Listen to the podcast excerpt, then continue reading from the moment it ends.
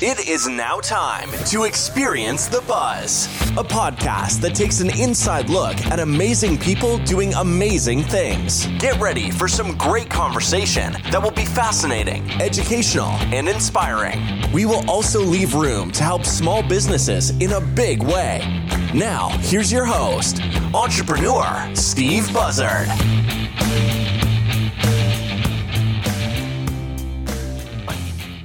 Hello, everyone. Whether it be good morning, good afternoon, or good evening, wherever you are in this incredible world of ours, thank you to tuning in to Experience the Buzz. Always get excited to deliver a new episode for you. And today we dive into the world of mortgage with Matt Gouget. Matt is a dynamic guy whose story I know you will enjoy. But before we get to that, let's find out what's the buzz. First of all, happy to announce that sponsorship opportunities are now available. That's right. It's official. Visit buzzardball.com and join our sponsor team that already includes house real estate, R5 Stitch and Print, and Pit Boss Jerky. Maximized as well as customized exposure is available for your business with four different packages. You can check them out on buzzardball.com. In the banner, simply click the Become a Sponsor link. It is purple, and you can check out what is available and fit your needs. Experience the Buzz was created to highlight and support entrepreneurs and small businesses right here in the Sacramento area. And of course, I am here to make that happen for you. Looking ahead to future shows, I am really excited to bring you part one in a series of our sponsor spotlights as I bring you three amazing real estate agents from Tim Collum's team at House Real Estate. So get ready because coming your way is Tina Suter, Katie Simpson, and Kim Squalia. They are going to be awesome. And with it already being in the middle of April, I wanted to let you know that I have a big announcement coming down the pike in May that I'm excited to share, and I'll leave it at that. Stay tuned. and lastly, as a listener of Experience the Buzz, I would love and gladly welcome your feedback on the podcast. My goal as your host is to bring you top shelf interviews. Through this process, my goal is to continue to evolve and become a better host, delivering the information that you want to hear. While I admit that these interviews truly represent the opportunity for me to go deeper with people I admire and respect, this show is ultimately for you, the listener, and I want to make sure that I am representing Sacramento in a great way. It truly is a great city. Now you are caught up on What's the Buzz, and let's find out about today's talking story, episode number 28.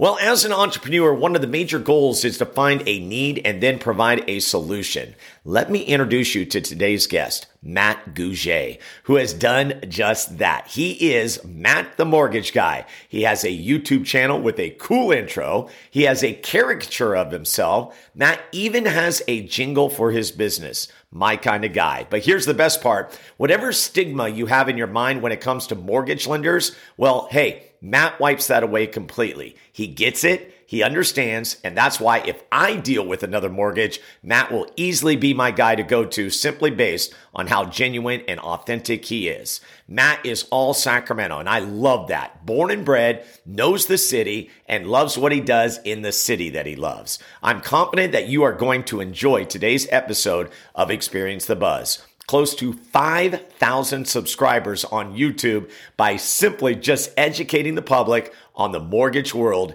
in layman's terms. It's episode 28 and today's talking story. Matt Gouget, better known as Matt the Mortgage Guy. Enjoy the conversation. Welcome in, everybody. It is another edition of Experience the Buzz. The train keeps a rolling. We are highlighting, we are spotlighting entrepreneurs and small business owners within the greater Sacramento area. Been going strong for, gosh, now we're closing in on 30 episodes. Um, and I've got a guy with me that I know you are going to want to listen to because he's going to talk mortgage. And before you go, oh no, mortgage. Well, oh, wait, I it, believe me, mortgage in a fun way. We got Matt Gouget. Matt, how you doing? Welcome to Experience the Buzz. I'm doing great. Uh, happy, happy, happy to be here, Steve. And I'm happy to inject a little bit of life into mortgage. Like you said, it's not always a fun topic. People don't get excited to talk mortgage, but um, you know, the the home, you show them the home and, and, and show them the end product, they'll get excited about it. And I'm your ticket to get that home for most people that have to use financing. Now let's talk about how we met. We met through Buzzard Ball. Buzzard Ball, yep. I just call it my hub for right. meeting people. And uh, you had actually approached me. You were a new parent. Uh, your child was going to be playing in Buzzard Ball, and you said, "Hey, I'd like to do sponsorship." And I'm like, "Great!" And it was Matt, the mortgage guy. And admittedly, I'm like, "Okay, great sponsor." Didn't look too much into it, uh, but when we were, I was getting ready for this interview. I jumped on YouTube and I watched. I literally binged on your videos. Nice, I was like, nice. this is so good. And, uh, you know, I wish I would have looked at it a lot earlier, but uh, I, I'm so glad I did. And so basically, just maybe introduce yourself to the people that are out there listening and kind of what you're doing because I mentioned mortgage, but you do it in a very fun way and uh, you speak to the layman, and that would be me with two hands raised up. yeah, which most people are. I talk to somebody and they're a great firefighter, they're a great police officer, they're a great nurse, whatever they do in their day job, be good at that. Don't try to be good at mortgage. Leave all that stuff to the professionals. I'll guide you along. And so, you know, you mentioned the YouTube channel, so I won't miss an opportunity to plug it. Matt the Mortgage Guy on YouTube. What I've done for years and years is just try to put out educational videos on mortgage in a simple, easy to understand format. My wife slapped me across the face. Probably didn't slap me, but basically early in my mortgage career, I'm a math nerd and, you know, I would get into conversations with people and I would use big fancy terms. My wife said, "Please, for the love of God, talk to people like you're talking to my grandma." You know, even the word mortgage, sometimes it's like, "Hey, home loan. I'm going to help you with your home loan. It's a loan to get your home." And with everything I do, if I understand it well enough to be able to explain it in simple terms, then then I'm doing doing my job. And for most people that might do it one, two, five times max in their whole lifetime, they're not going to be an expert on it. So if they come across their mortgage broker, their mortgage professional every five or seven years, I want it to be an easy to understand process. And I've learned that if I have the same conversation over and over and over again, it's a question that people have for for their mortgage professional. So if I make a video on it and like the pros and cons of a cash out refinance I made in 2017, it's got 100,000 views. People want to know what are the pros and cons of a cash out refinance. So I, I was doing that really just as um, a, you know a passion project or for fun and to, and to help me kind of ingrain some of these guidelines for myself. So I'd become a better mortgage broker. And then fast forward a few years, anything you do that brings value to the market inevitably it re- it returns you know business. And so now i've got it to the point where you know a hundred thousand plus views per month people all over california reaching out for mortgage which to be completely honest that was never my intention. But now that now that it's happening why not enjoy the ride right? And so um, a quick little snapshot too for for me and my journey to mortgage. I grew up in sacramento born and raised over by sac state and college glen. I've been there my whole life. And um, got an international business and a Spanish degree at Sac State. Um, a fun fact: I do you know the Longs, Ann and Dennis Long? Oh yeah, because because everything is like six degrees of separation, right? I when think I was two. I think it's two degrees, right?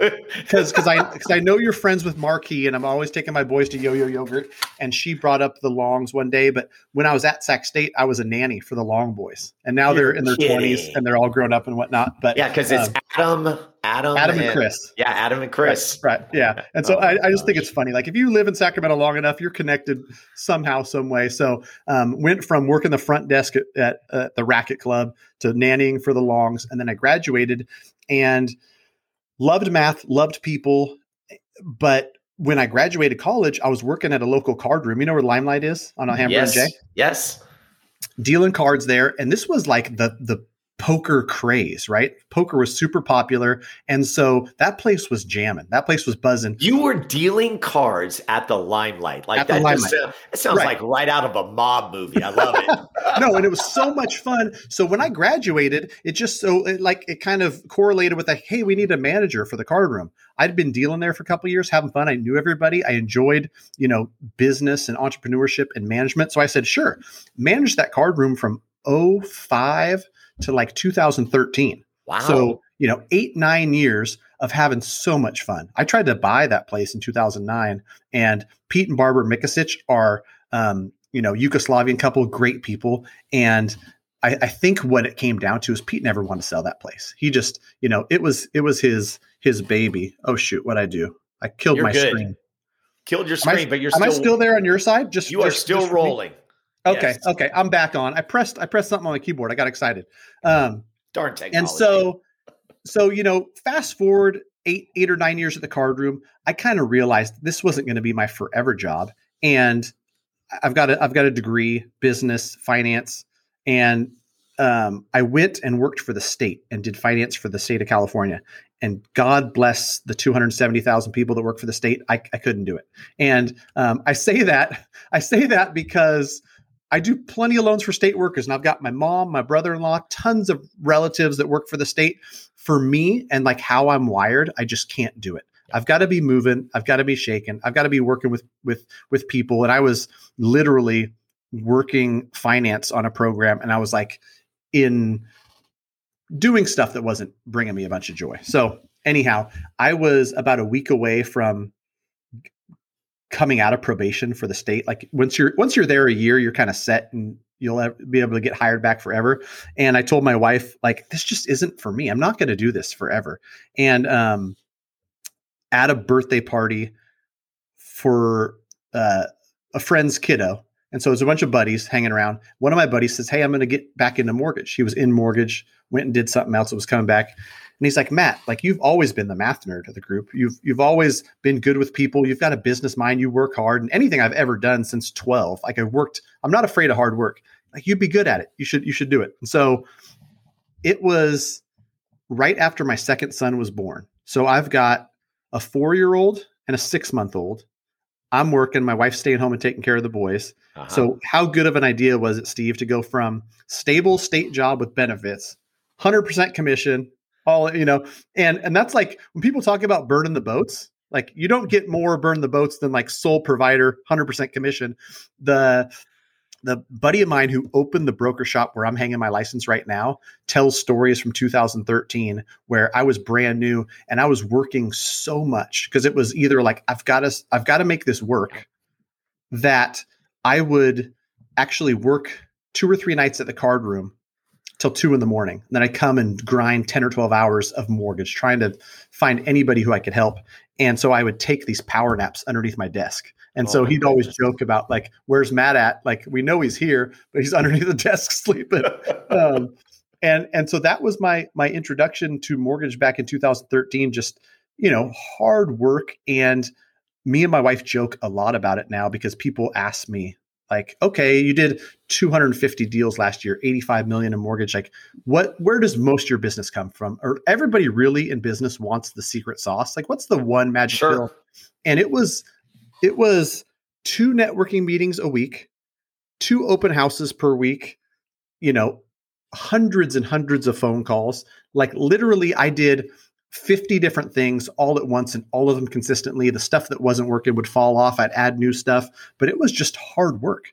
And if if I look back at the progression, there wasn't any magic moment. It was like 27 loans, 50 loans, 87 loans, 100 and some, you know, and over time, you just work hard and provide value, business grows. It's inevitable. But most people don't want to be told, "Hey, go do this for 5 years." My YouTube ex- like channel is a great example. I told myself starting way back in 2014, I'm going to make a video every week and I want to help provide value and education. I never ever thought about monetizing it or getting business from it. Just create a video every week. It'll provide value. Some realtors will ask for a copy of the video. Some prospective clients, I can send them the video and give them that information. And I made that mortgage Monday every single Monday for probably three years.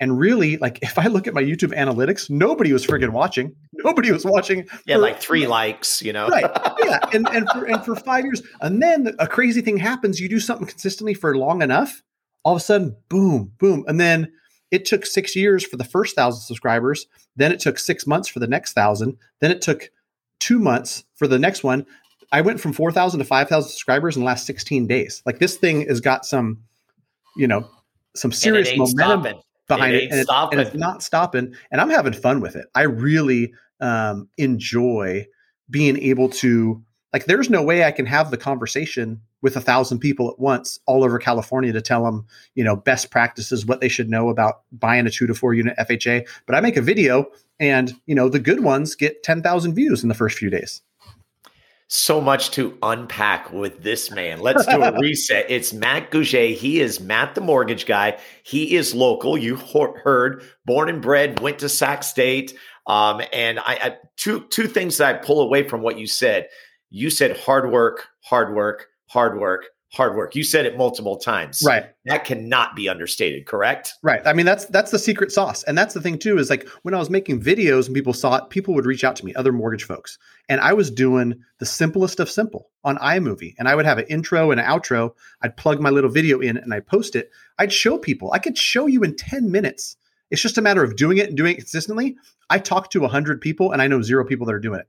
I mean, all, people will watch this and they'll be like, oh, you know what? 2021 making video that's probably like the consumer that i'm going after whether i'm you know selling two by fours or i'm selling you know mary kay whatever the heck you're doing if you can communicate in video you can communicate to thousands hundreds of thousands of people millions of people versus the one person on your phone call people still won't do it. And i i, I it, it blows my mind because it's it's just what is almost necessary nowadays in business. I totally agree. And and that's the thing is it's the percentages go way down because like you said you get to a certain point and people just drown out because they get too fixed on the numbers and they forget you got to continue with the hard work and like you said consistency and right now if you stay in the game guess what? Things do happen, but you have to be consistent and you must work hard. Those two things you, right. you cannot bypass those, can you?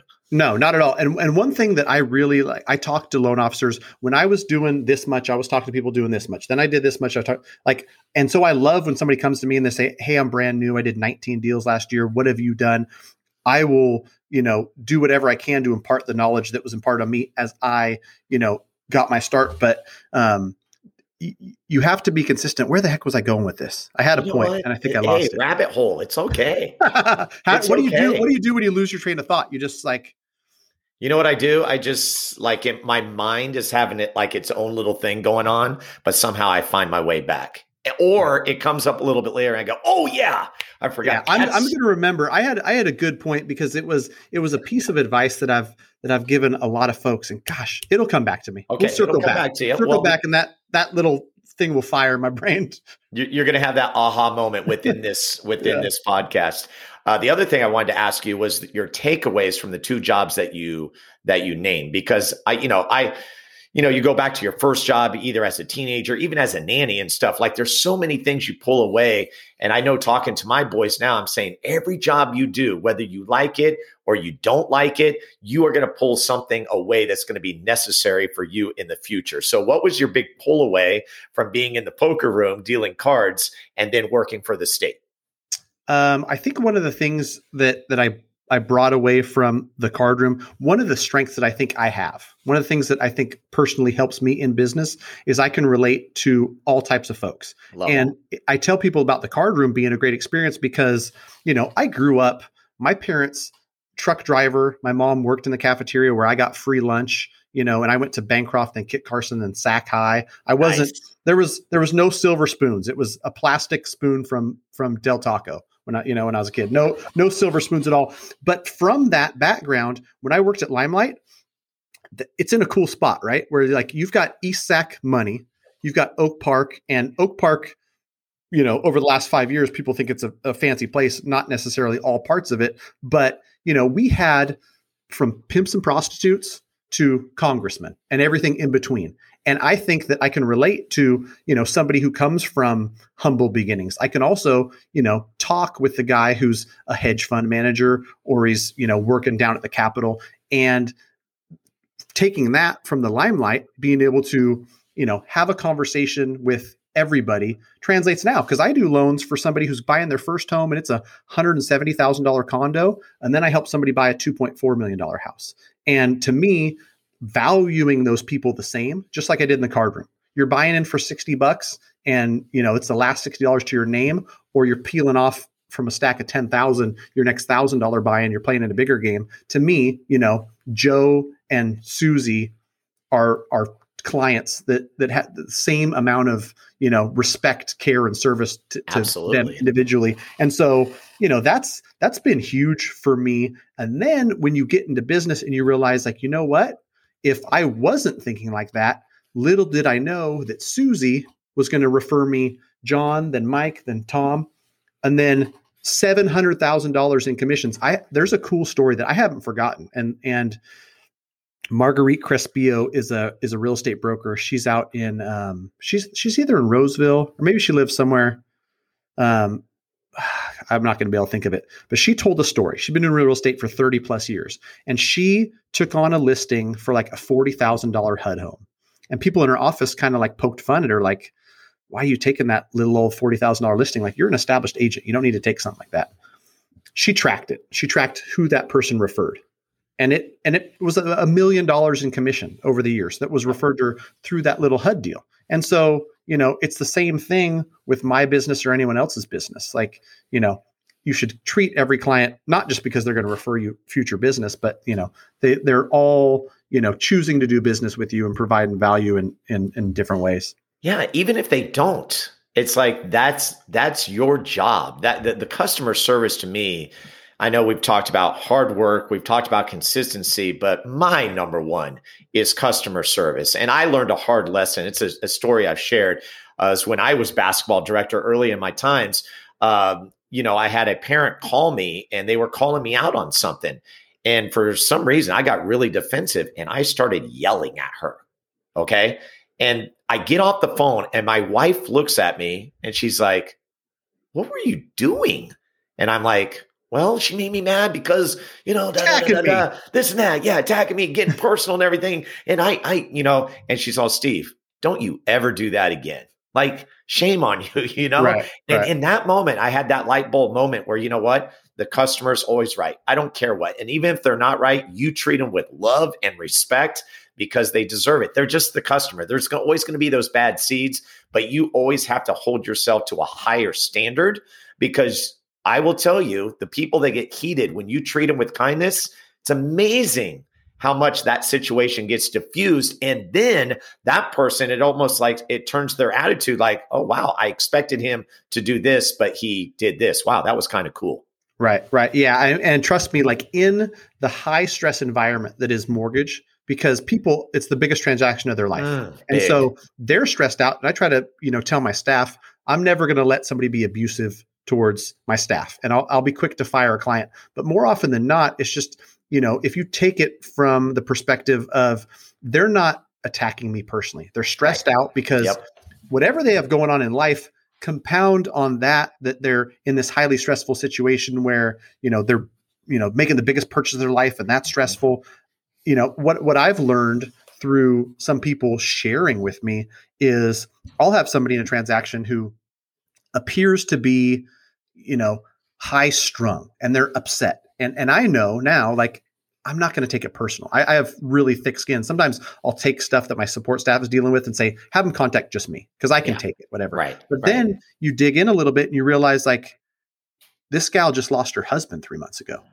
Then it gets put into perspective, you know, we're, we're going to grant that person some grace and she's not mad at us. And then sometimes a real honest conversation comes about where it's like, "Hey, listen, you know, the way that you were you were talking to Michelle yesterday, um, we're trying to help you. We're all on the same team. We're trying to get you to the finish line." And then it comes out, "Hey, I'm dealing with this personally. I'm very sorry. I didn't mean it." You know, and then you know, I've had clients that my staff was like, you know, the phone rings and they were like, "I don't want to talk to this person," who are clients now, who are great clients refer yeah. all their friends and great people. They were going through something at that specific period in their life where they were stressed out and they were taking out anger and frustration on us because it was what was in front of them. You know, us and this stressful mortgage transaction was what was in front of them at that time. They're good people. They don't they don't want to be mad or mean to us. But so um, I always try to do all I can. And trust me, there's been a few exceptions where it's like, no, that's not acceptable. This person is just right. You know what over the line is, right? right? Yeah, yeah. This person's exactly. a meanie. And then even even in that situation, though, um, I I'm a firm believer in like saying it gracefully. And I told somebody recently that, you know, how I've chosen to kind of set up my business, I just didn't think he was a good fit. And you know, he just had a problem with everything we did, but some of the stuff we have set up is is so that we can serve as many people as we do, and that means uploading documents, that means some stuff has a little bit of tech involved and and this person was really wanting different type of service and there's plenty of people out there that can provide it. It's just we're not we're not that. We're not set up like that. Matt Gouget, Matt the mortgage guy. That's what he goes by. We have gotten through segment one, which was a great opening segment, really unloading a lot, but yet we still have more to experience. So we're going to settle in after our break and we're going to talk more about the YouTube channel, talk more about mortgage in general, because to me, yes, it is a scary word. Um, I will offer my own experience and then have Matt kind of bring me down to earth.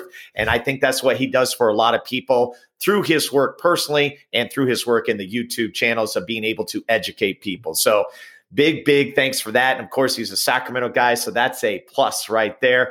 Want to remind you that this uh, podcast is brought to you by House Real Estate, our title sponsor, Tim Collum and his team at houserealestate.com. You'll hear a commercial uh, coming up in just a moment. And we also want to thank R5 Stitch and Print, Troy and Jamie Rousey, and then Pit Boss Jerky, our official beef jerky right here at Experience the Buzz. Of course, I'm talking about Pit Boss Joe Green with 11 different flavors. All of these people, local, small town, right here in Sacramento. We'll take a break. More with Matt the Mortgage Guy when we come back around the corner.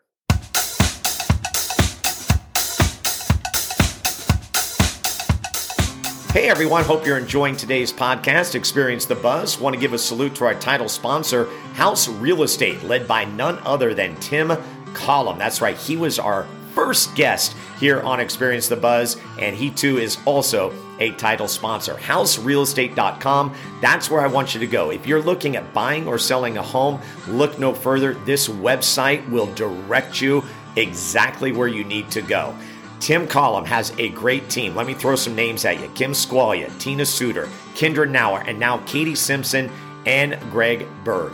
If you're selling, see what your house is worth. If you're buying, well, guess what? The team is ready to help you. The website, again, is on point with photos that pop, easy to navigate, and you'll look no further. Again, House Real Estate, title sponsor of Experience the Buzz.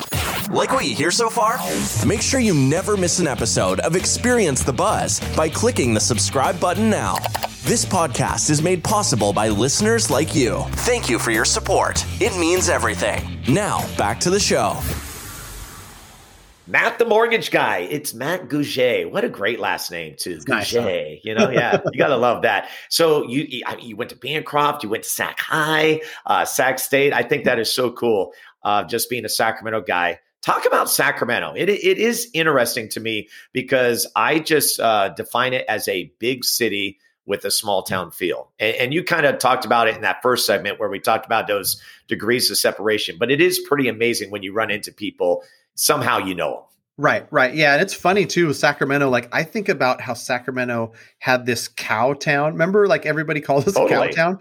And I remember driving out to Arco Arena with my grandma. And, you know, Sacramento has come a long ways in the last 10 or 15 years to where I feel like it's getting the respect it's always deserved, right? As a as a as a true town. We've got great food, we've got, you know, great real estate, we've got all kinds of, of good stuff. But um, for some reason we were, we were called the Cowtown. And I always relate to that because I was a huge Kings fan growing up. So I was going with my my grandma to Arco Arena, and now I'm taking my boys to uh, you know as, as, soon as things get get back up and running, season ticket holder at the at the new place. But um, yeah, Sac- Sacramento's been a great place to live. And you know what? I, I, think about when I think about like Sacramento and like we talked about in the first segment, where you know being around all types of different folks from my experience at when I was at Sac State, I went and studied one semester in Sydney, Australia, and then I went and studied three semesters in Mexico.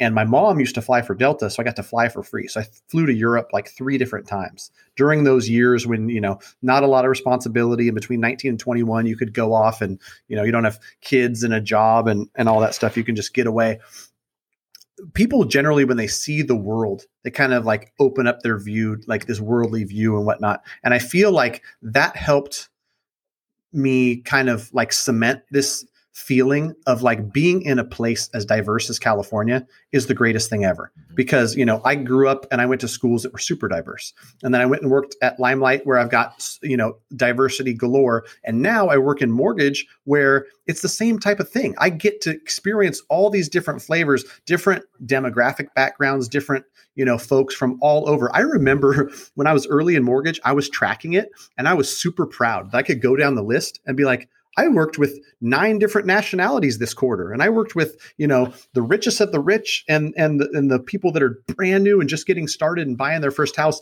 And that's something that's just it's neat. You know, it's it's something that it's hard to put a price on that. Just being able to um, experience diversity, not just you know with friends and and acquaintances and whatnot, but in your business too. Well, and what I love too is you represent a segment of an occupation where you have one occupation, but within it, I believe you're an entrepreneur. I mean, you even spoke about it with your, you know, previous things that you did that led you to where you are now.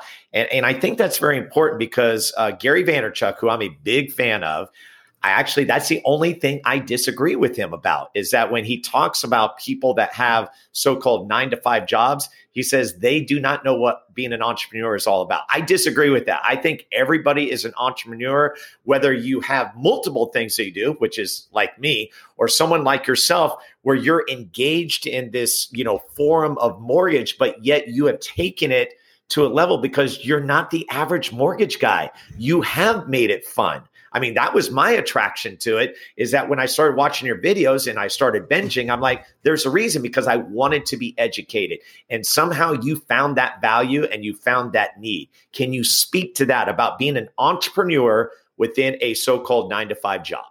Sure. Yeah. And I think that, you know, I, have always felt like an entrepreneur. Mm-hmm. I mean, since I was, I, I, started at Kit Carson selling gum. I would get the 10 pack at Target for 99 cents. And so I'd be able to sell them for 25 cents a piece and I'd go to $2.50. So I'd make a dollar fifty profit on every one. I probably I don't know how many hundreds of those 10 packs I sold, but my mom was tired of driving to Target and the principal shut me down, I think.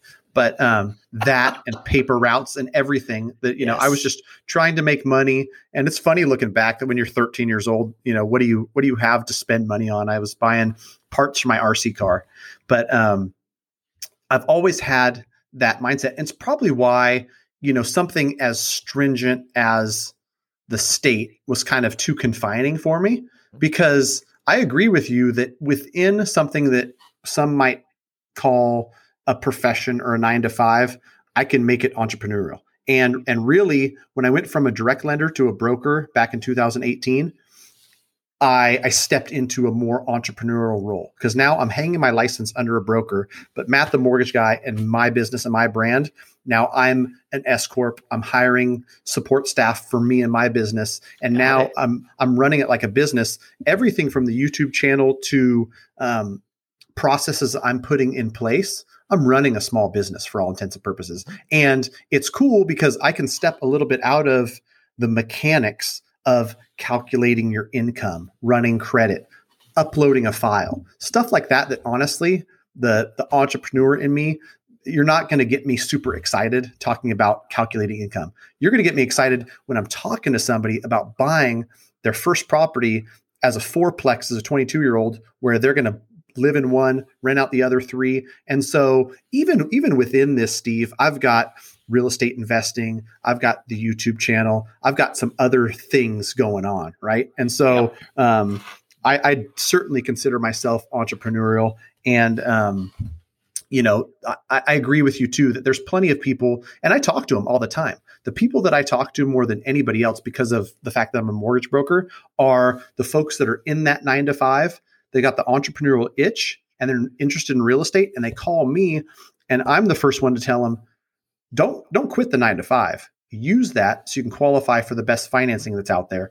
Let's help you build, you know, two, three, four rental properties that's going to add to your retirement fund. And now you go from a retirement that is golf once a week and watching, you know, Wheel of Fortune during the day to being able to, you know, take go to Turks and Caicos and, and a Europe trip for a month because you've got, you know, eight or ten thousand a month in in passive income versus just just what you're going to get from the state job. So um, I I think you can be both, and I think that there's plenty of folks that that, like you said, some people would box them into the nine to five corner, but they've got some entrepreneurial spirit. When before this call, I was actually talking to a buddy of mine, Mike Zuber, and he's got this book called uh, One Rental at a Time, and I appear on his channel every Wednesday talking about mortgage. But um, you know, he was a W two guy that went from a W two job to owning 173 rentals that are now kicking off twenty five thousand bucks a month. And and and the funny part about it, and the part that I try to like, like, you know, to my clients that I'm working with, normal people, normal people like Steve Buzzard, Matt yep. Gouget are doing this stuff. It's it's not you know super complicated stuff. It's just a matter of taking action. So with mortgage and everything you're talking about, because it's interesting you said that because I dabbled in the rental thing and I had to admit it was overwhelming to me. And and the funny thing is I love math up until I got into college. Because when I got into college, I was like, I don't understand this anymore, nor do I want to, right? I just came to this complete stop. and so when I had that opportunity to dabble in what rentals would be, I it was a quick stop for me. I get I tried to give it my all, didn't work out mortgage it's overwhelming to me. It's just overwhelming to me. My wife and I, we rented for nine years. We've been in the house. This is our first and only house that we bought. We've been here for 10 years now. Um, and even that process is kind of a blur to me. Like it happened, it worked out, and it's all good. But we recently just tried to refinance.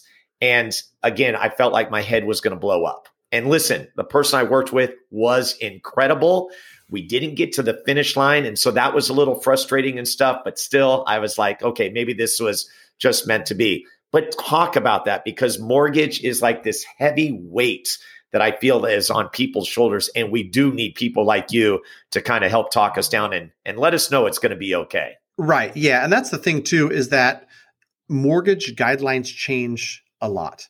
And so sometimes people, you know, they believe something they read on the internet, or they call me and say, "Oh no, I heard this," or "No, I'm, I'm sure I read this."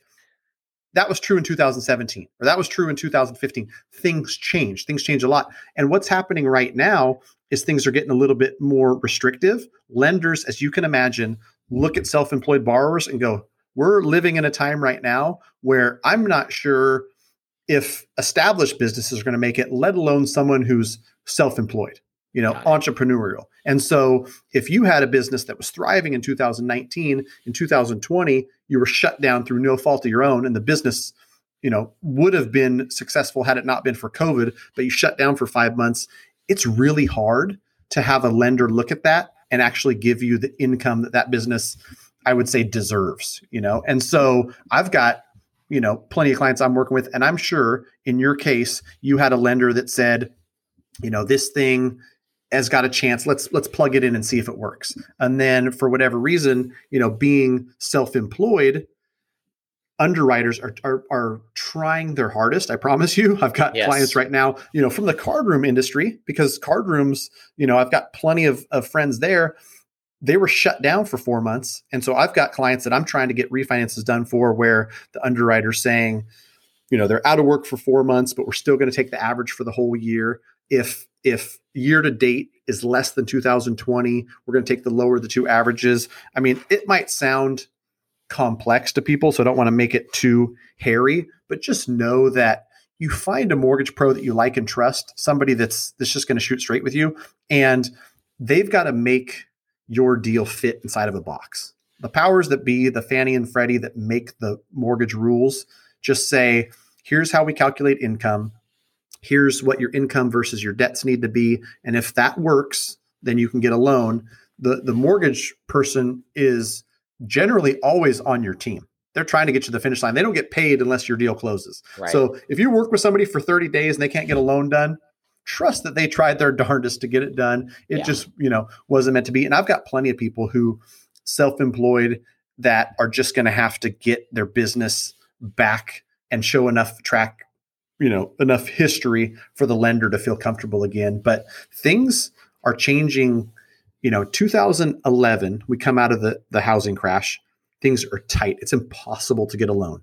And it like slowly but surely got easier. And then i think probably within the last couple years it started to get a little bit more restrictive and then covid hit and now it's just it's tough. And for me, who's around a bunch of entrepreneurs all the time, self employed borrowers, I know for fact, I'm like, that guy crushes it. No matter what happens in this economy, this guy's going to be able to repay his loan. I promise you, that's just not how lenders look at it. So, right. um, unfortunately, um, it's a lot easier. You know, you work a W 2 job, you're a nurse, or you work for the state. It's just a lot easier to get, get loans that way.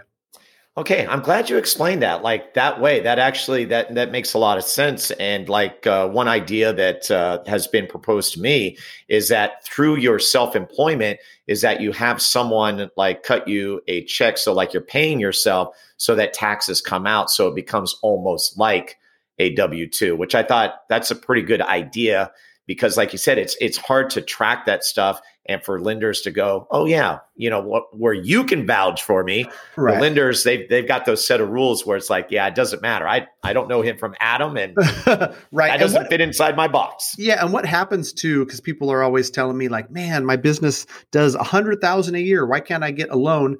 If you're self-employed and you file a Schedule C, you did a hundred thousand, but legitimate, and your CPA is great and giving you every legitimate write-off you can have. Your bottom line is seventeen thousand so the good news is you're only paying taxes on 17,000. The bad news is to a lender, you look like somebody who makes $1600 a month or whatever that okay. math works yep. out to. There it um, goes. Yeah, and so and so that's that's kind of the thing is do you want to pay the IRS in taxes or do you want to qualify for home loan? You, you know, it's, it's, it's one or the other. Um, you, you gotta, you gotta pay and qualify or don't pay and don't qualify. And, and you got to be on one side of the fence. And so it's it's just hard. It's yeah. it it's it's always been hard, and in 2021 it's even harder. There's no real fix for it except for um, you know run a really successful business, have a humongous top line, and and and have your bottom line fall in the six figures or whatever it needs to be to qualify. But um, most good lenders will be able to look at it, and what will happen a lot of times for me and my clients is let's look at 19, let's look at 20 tell me what you think 21 is going to look like and i'll say okay well based on what you're planning on filing for 21 you'll be able to qualify for a mortgage of this size or you'd have enough income to qualify. You know you could you could do rough math and say my new mortgage payment's going to be $2200 a month and i've got 300 a month in debts what does my income side need to look like? Because yeah. it's all just math. It's all a calculation. And it's fuzzier when it's self-employed because if you work for the state and you make 72 84 a month that's what the underwriter puts 7284 a month. It's easy. Exactly. You know, okay. if you're self-employed and it's like this year was this amount, this year was that amount, take the average, you know, and they start, you know, doing the Pythagorean theorem on your on your income. and so what did COVID uh like teach you or what were the challenges that you had from your business standpoint? Was, you know, I I imagine you would be deemed essential. Yes? Right. And so we are essential and I've got an office in Folsom that I have not missed a day. And I was I was being really safe because nobody else was showing up. Just just little old Matt, the mortgage guy, was here, and so I was all by myself. Um, for mortgage people, blessed beyond belief that when COVID hit, interest rates went down, yep. and it opened the floodgates for refinance. And even though you know there was a little bit of stall in people purchasing homes because they couldn't get inside of them, everybody in mortgage who has an established business and you know any sort of database any sort of reputation just had their best year ever um, myself included. So um, it's been it's been great. I'll tell you what too something that i really really enjoy about mortgage besides the numbers besides um, all the different people i work with is like true impact. I was talking to my team about that today and, and one of my team members spent five weeks back and forth and back and forth and, and it was really hard for this client to get documents to us and I told the Tina on my team, I said, Tina, realize that this person, because I, I, I helped him and his sister buy his first house, and then they sold it, and he bought this nicer house, nicer neighborhood, and now we're going to help save a few hundred dollars a month. This is somebody who would not be served if it wasn't for somebody like Tina on the team willing to get a text message from mom like every four days with different documents and then you know text or fax or however he was trying to get in the documents. And so you know this guy from humble means he's he's immigrated from from mexico you know was so excited when he bought his first house sold that and bought a nicer house. Now he's going to refinance he's going to save a few hundred dollars a month. I know that type of stuff is impactful for him because he's going to save money and buy another house. He loves real estate. And so that's the kind of stuff that really uh, continues to keep me like pushing to serve more and more and more people. Because I'll tell you a story, Steve, and I'll try not to get choked up. But I had a client who was uh, buying a house, and she raised three kids. After those three kids left the house, she adopted four, and of those four, two of them were special needs. And so this lady, you know, her her email was about adopting for God's love. Just one of those people where you're like, this is a, a, an angel walking on earth, right? Helped her buy this house where she was in tears at closing because when you're renting a house, you can't make doorways wider for somebody in a wheelchair. You can't, you know, have the house be equipped for somebody with special needs and autism and, and one in a wheelchair. And so she was crying we bought the house. And that's not even the part that made me cry. The part that made me cry was went through a lot of life stuff, was going through a divorce. She couldn't afford this mortgage payment on her own, but she had a husband that was going to be completely out of the picture. Four adopted kids that she had poured her life into and helped raise that, you know, she didn't know where they're going to go. We were able to help her qualify for a refinance, remove the mortgage insurance, lower the rate, save $900 a month. Me and her cried for 10 minutes on the phone. That's what it's all about. She was so happy. And and that story touched me so much that you know, I actually reached out to the lender who I think is going to do like a story on how brokers, you know, help people because brokers got a bad, you know, bad rap 06, 07, 08, you know, oh, mortgage brokers are scum and they're just trying to rip people off and get people in these bad loans. Like that's the type of stuff that mortgage lenders are doing in 2021. And, you know, I feel really good about that. And, you know, I could tell you a hundred examples. There was an example recently where a part a member of a mortgage broker community that I'm in is in Texas. He does a lot of stuff with veterans. He does a lot of stuff to help, um, you know, a bunch of different charitable organizations. He was at a mortgage broker event in Georgia where the president of that mortgage brokerage in Georgia said, "Chris, how much how much uh, would would would it take to shave your beard?" He's got this huge beard, and he's like part of beard groups, and he loves it. Right? And it's like this big old long thing. It's like his baby, and like everybody knows like you can't put a price on that. And he said, if you donate a hundred thousand to this charity I'm involved in, I'll do it. And the owner of that mortgage company in Georgia said, You're on. And not only did he get the hundred thousand dollar donation, but then people in the room, five thousand, one thousand, two thousand, they raised like 150,000 for this charity. And wow. so like I shared that story with the hope that like this is what mortgage brokers of 2021 look like. Mm-hmm. Good people doing good work. Okay, um, I just this is what's coming to my mind. Matt, the mortgage guy, a numbers guy with the personal connection. Right.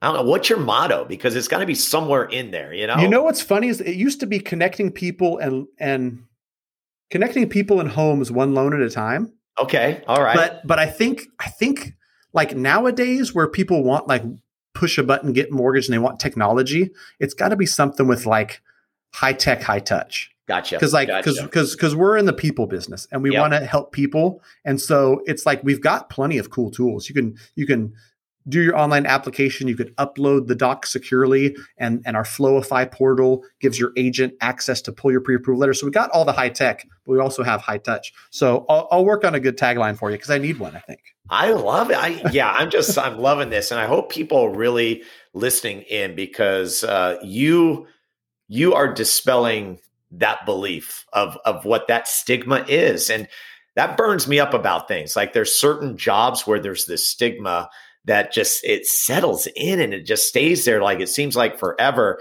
and even in my experience where we did not get to the finish line uh, with the mortgage I, I have to say my biggest takeaway is and her name was joey and she was amazing and and i said i i asked her i'm like man i'm so sorry you know yeah this is not going to work and I, you know, do we owe you something? She's all, no, no. I, I wanted to get you to the finish line. We didn't do it, but uh, no.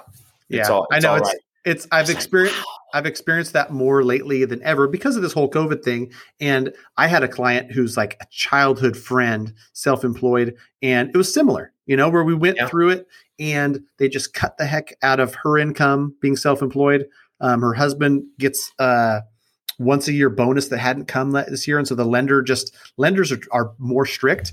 And she felt terrible for our time. And I said, no, no, no, we feel bad that we couldn't get a loan done for you. And it's like right. this back and forth where you know, let's revisit it at a later date. But um, I get that general feel from like the mortgage industry as a whole. It's it's funny because it used to be super easy. So like your waiter in 2006 and 2007 was also a loan originator because it was just super easy. It got harder and and I'm glad the barrier to entry got a little bit higher, right, for mortgage loan originators. But now when there's all this stuff in place where you've got you know, you can't really place somebody in a bad loan. People are in, getting loans 2021 with me or with anyone else. They're getting a good loan. You've got really good people trying to do good work who are working in mortgage for the most part. They're still bad apples, but you know, the like you said, the whole stigma that's just, you know, you think that everybody's Wolf of Wall Street or or that other the big short, right? We're just yeah. we're just all mortgage brokers from the big short just trying to put people in bad loans and sink the ship.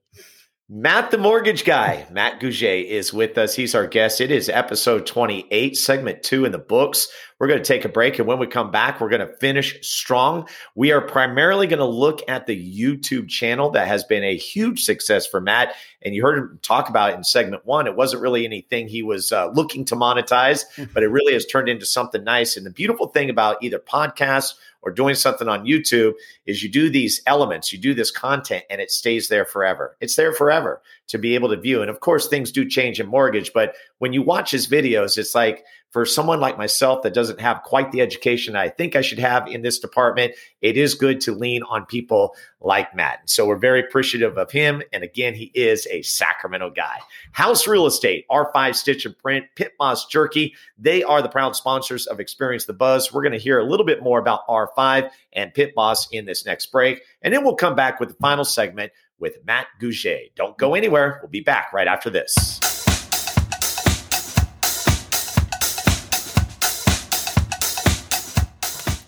This segment is brought to you by R5 Stitch and Print. Owners Troy and Jamie Rousey live, work, and support local.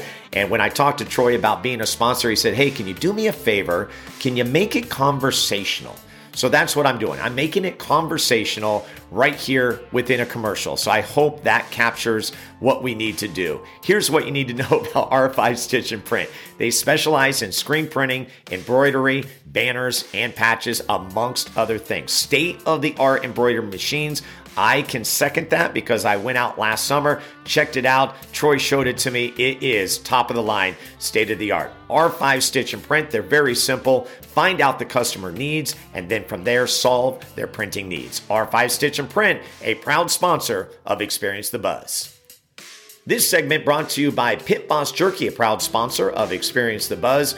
Big thank you to Joe Green. No, not that Joe Greene of the Pittsburgh Steelers. No, I'm talking about the local Pit Boss, Joe Green. Pit Boss Jerky is a local jerky company. Now, when you think of beef jerky, sometimes it's a little tough maybe not tough enough. You like something right in the middle. Well, guess what? This is it right here Pit Boss Jerky. And not only that, we're talking not one, not two, not five, not even 10, 11 different flavors, including the newest flavor, Island Teriyaki. I will say that raspberry apple chipotle is my favorite. And then check this out there's even one that is called the Keto Mix, which is soy free and mixes in three of the Pit Boss jerky flavors. Pretty good stuff. The staple is Pit Boss Perfection, and then you have Sweet Summer, Honey Gold, Sweet and Smoky, Little Heat, Big Heat, Herb and Smoke, pepper garlic, and there you go 11 flavors. I think I got them all. Pit Boss Jerky, proud sponsor of Experience the Buzz. Like what you hear so far? Make sure you never miss an episode of Experience the Buzz by clicking the subscribe button now.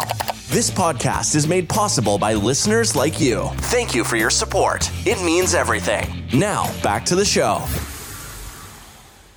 What a great conversation this has been. And uh, I tell you, this is why I decided to do podcasting is being able to talk to people like Matt Gouget uh, to my fault um, because of what I do. I, I admit that I have thousands of what I like to call surface relationships. I get to see these people within what I do. And, you know, I try to get into deeper conversations, but it, it's not possible because I'm probably running somewhere. And the same for the other people too.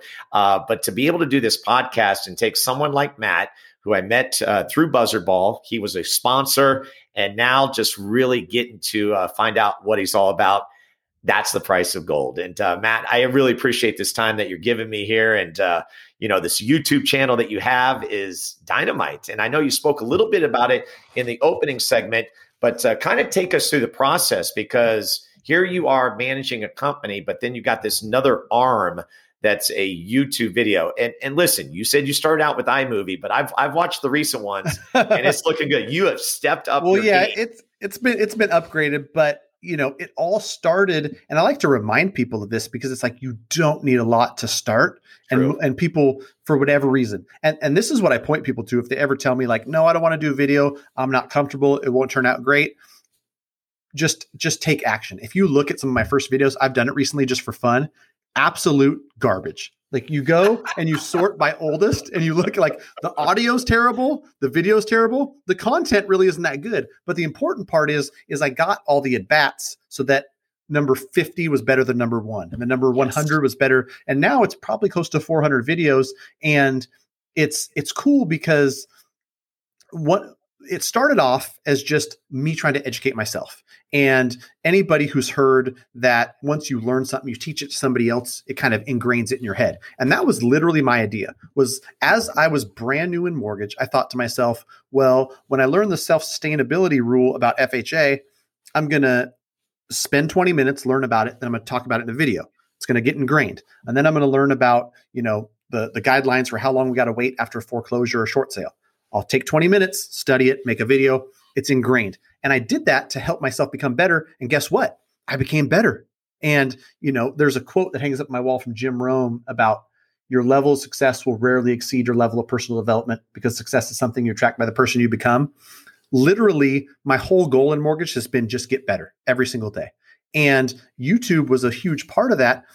I had no aspirations for views, for subscribers, for anything. This was all a personal development thing that I was doing for myself, really. And then as I started to get some traction, I started to get some views, I started to realize people are asking the same questions.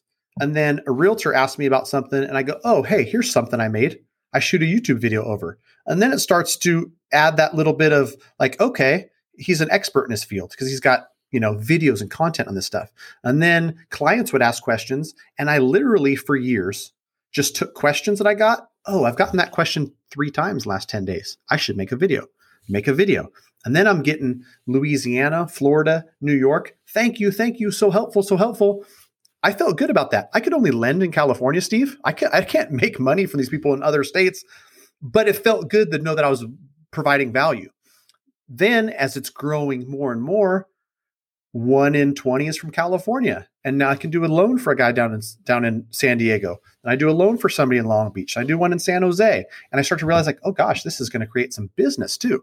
And you know, what's what's happened too is is I tell people this, like you as in any business, but mortgage is my business, you want to create uh, relationships where people like and trust you. They're going to do business with you because they like and trust you. I could sit on the phone have a 20 minute conversation with you, tell you some things about mortgage, and you're gonna be like, you know what? I like Matt and I trust him. I think I'm gonna I'm gonna use Matt next time I buy a house.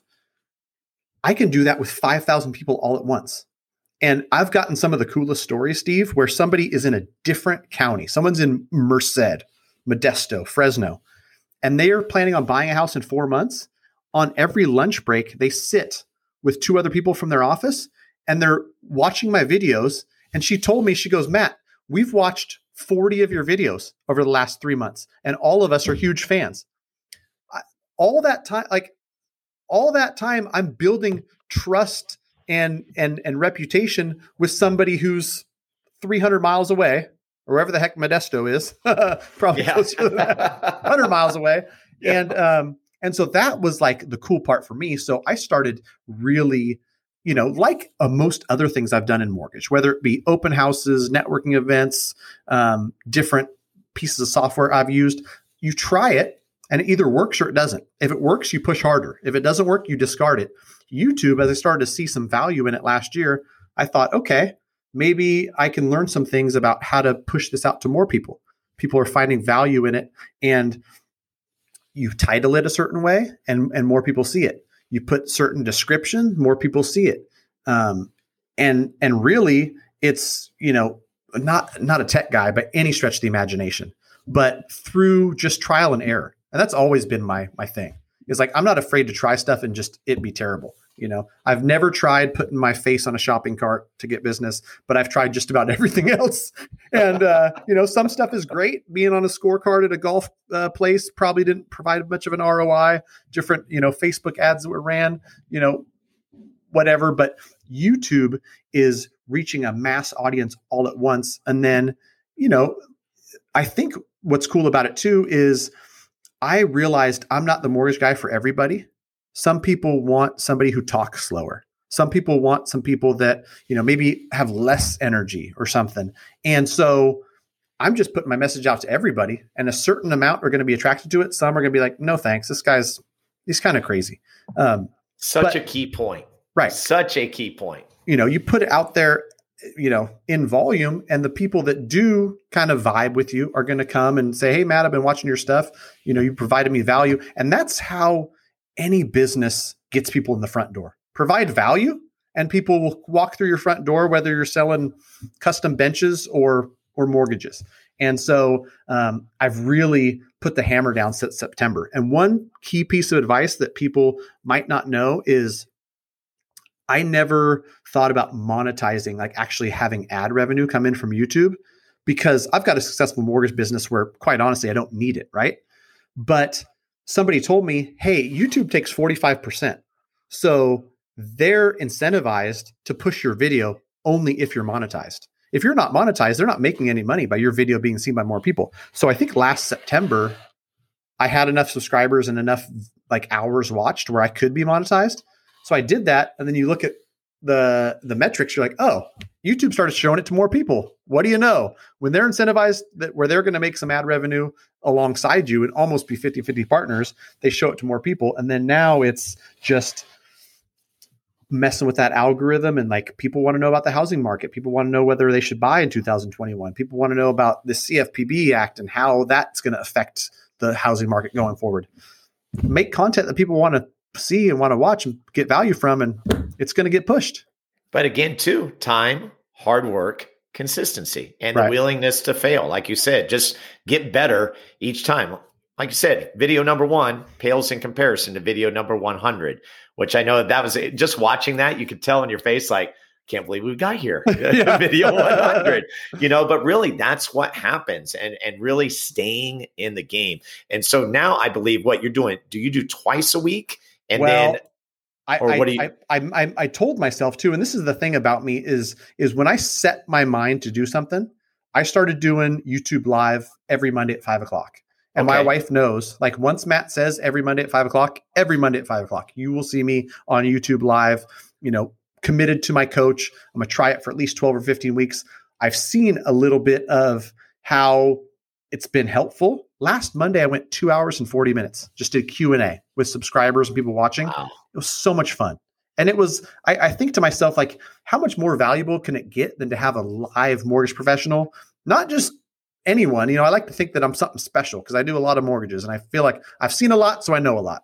Yes. But answering people's questions live it was it was so cool and so i'm going to continue doing it and it was one of those things where i've tried other stuff that didn't work and i just shut it off and and i've tried things like this you know youtube live that works but back to your question is i committed to two a week and i've probably averaged four a week for the last few weeks because like i was telling another buddy of mine like there's so much stuff changing there's so much stuff happening right. where like the cfpb talks about what they're going to do with people in forbearance that's something I want to talk about, something I know people are curious about. So I'm going to make that video. And then somebody else announces, you know, something's going to happen with investment property loans are going to get more expensive.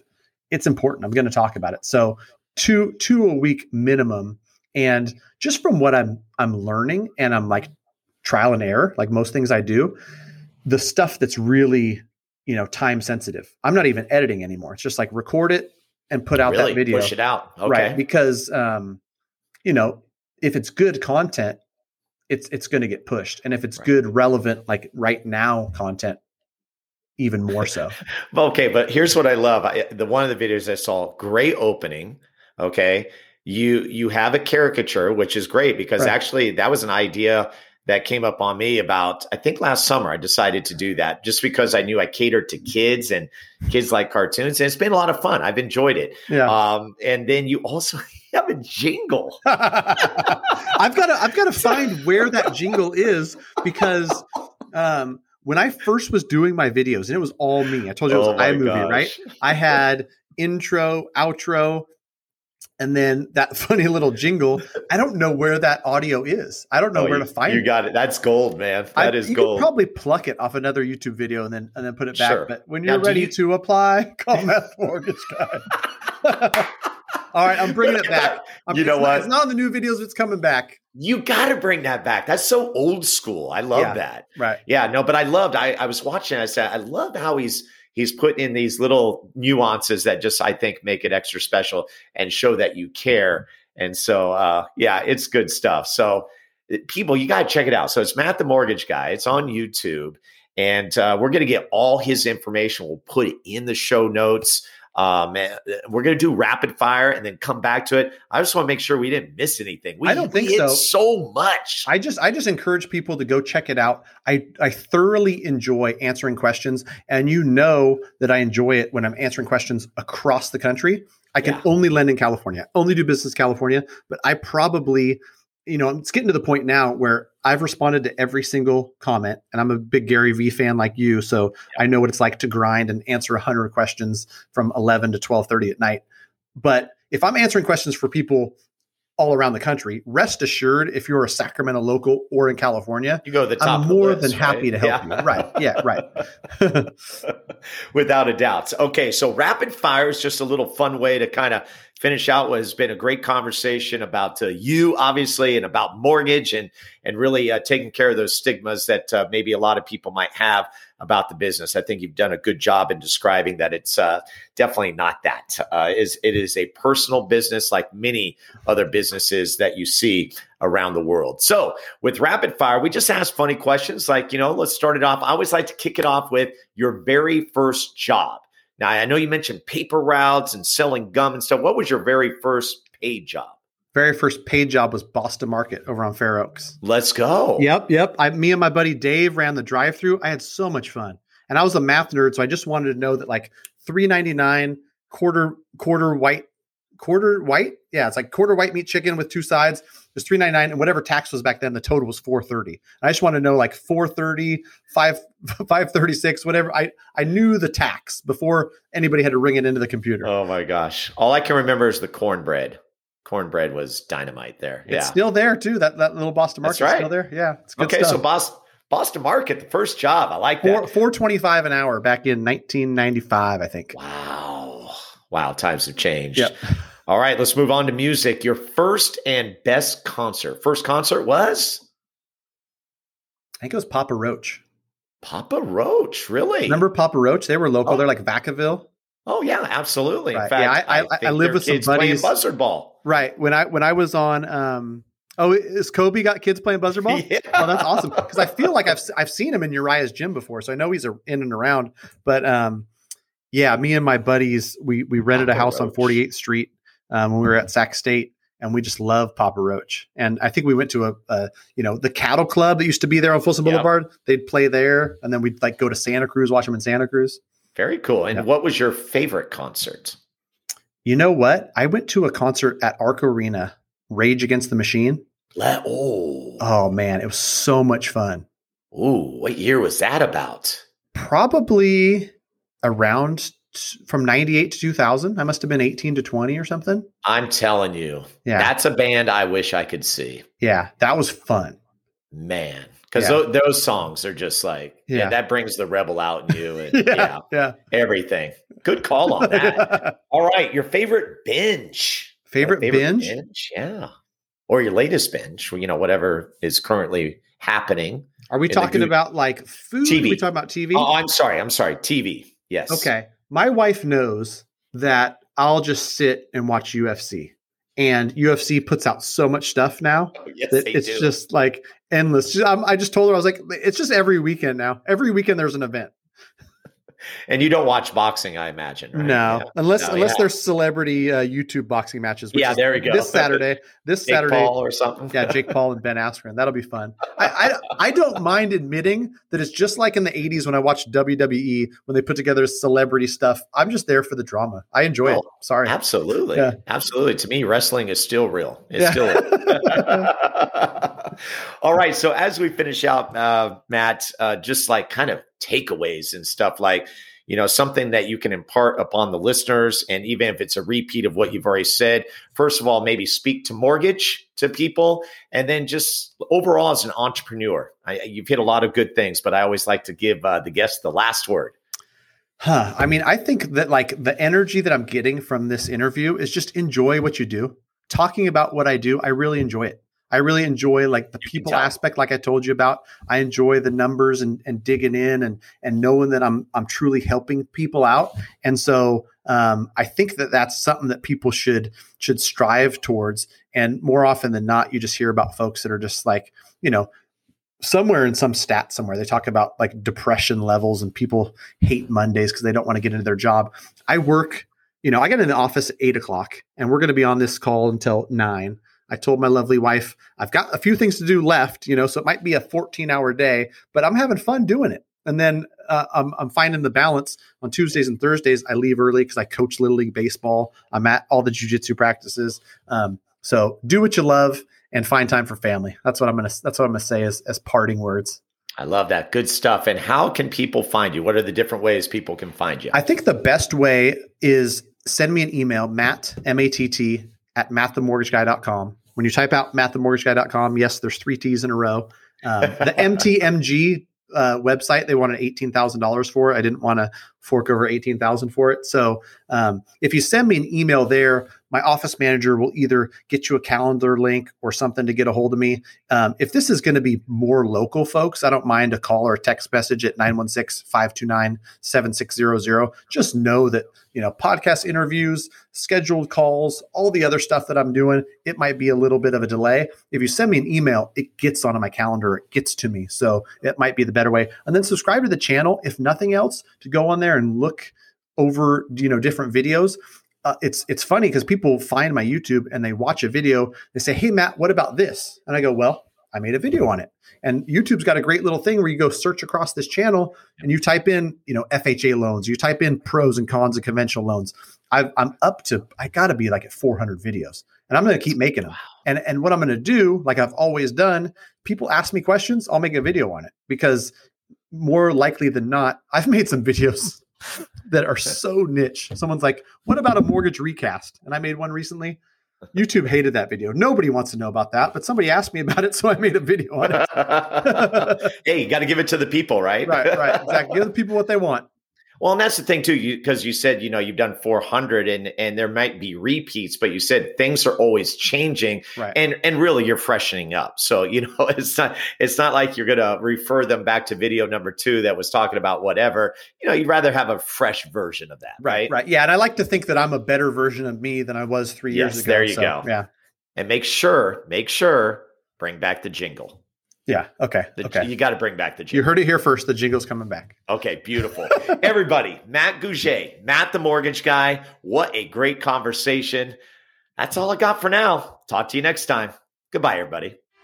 Thank you for joining Steve this week on Experience the Buzz. Steve would love to hear from you. Leave a review or contact Steve directly with any questions at scbuzzard at gmail.com. To see the other adventures of Steve Buzzard, be sure to visit buzzardball.com.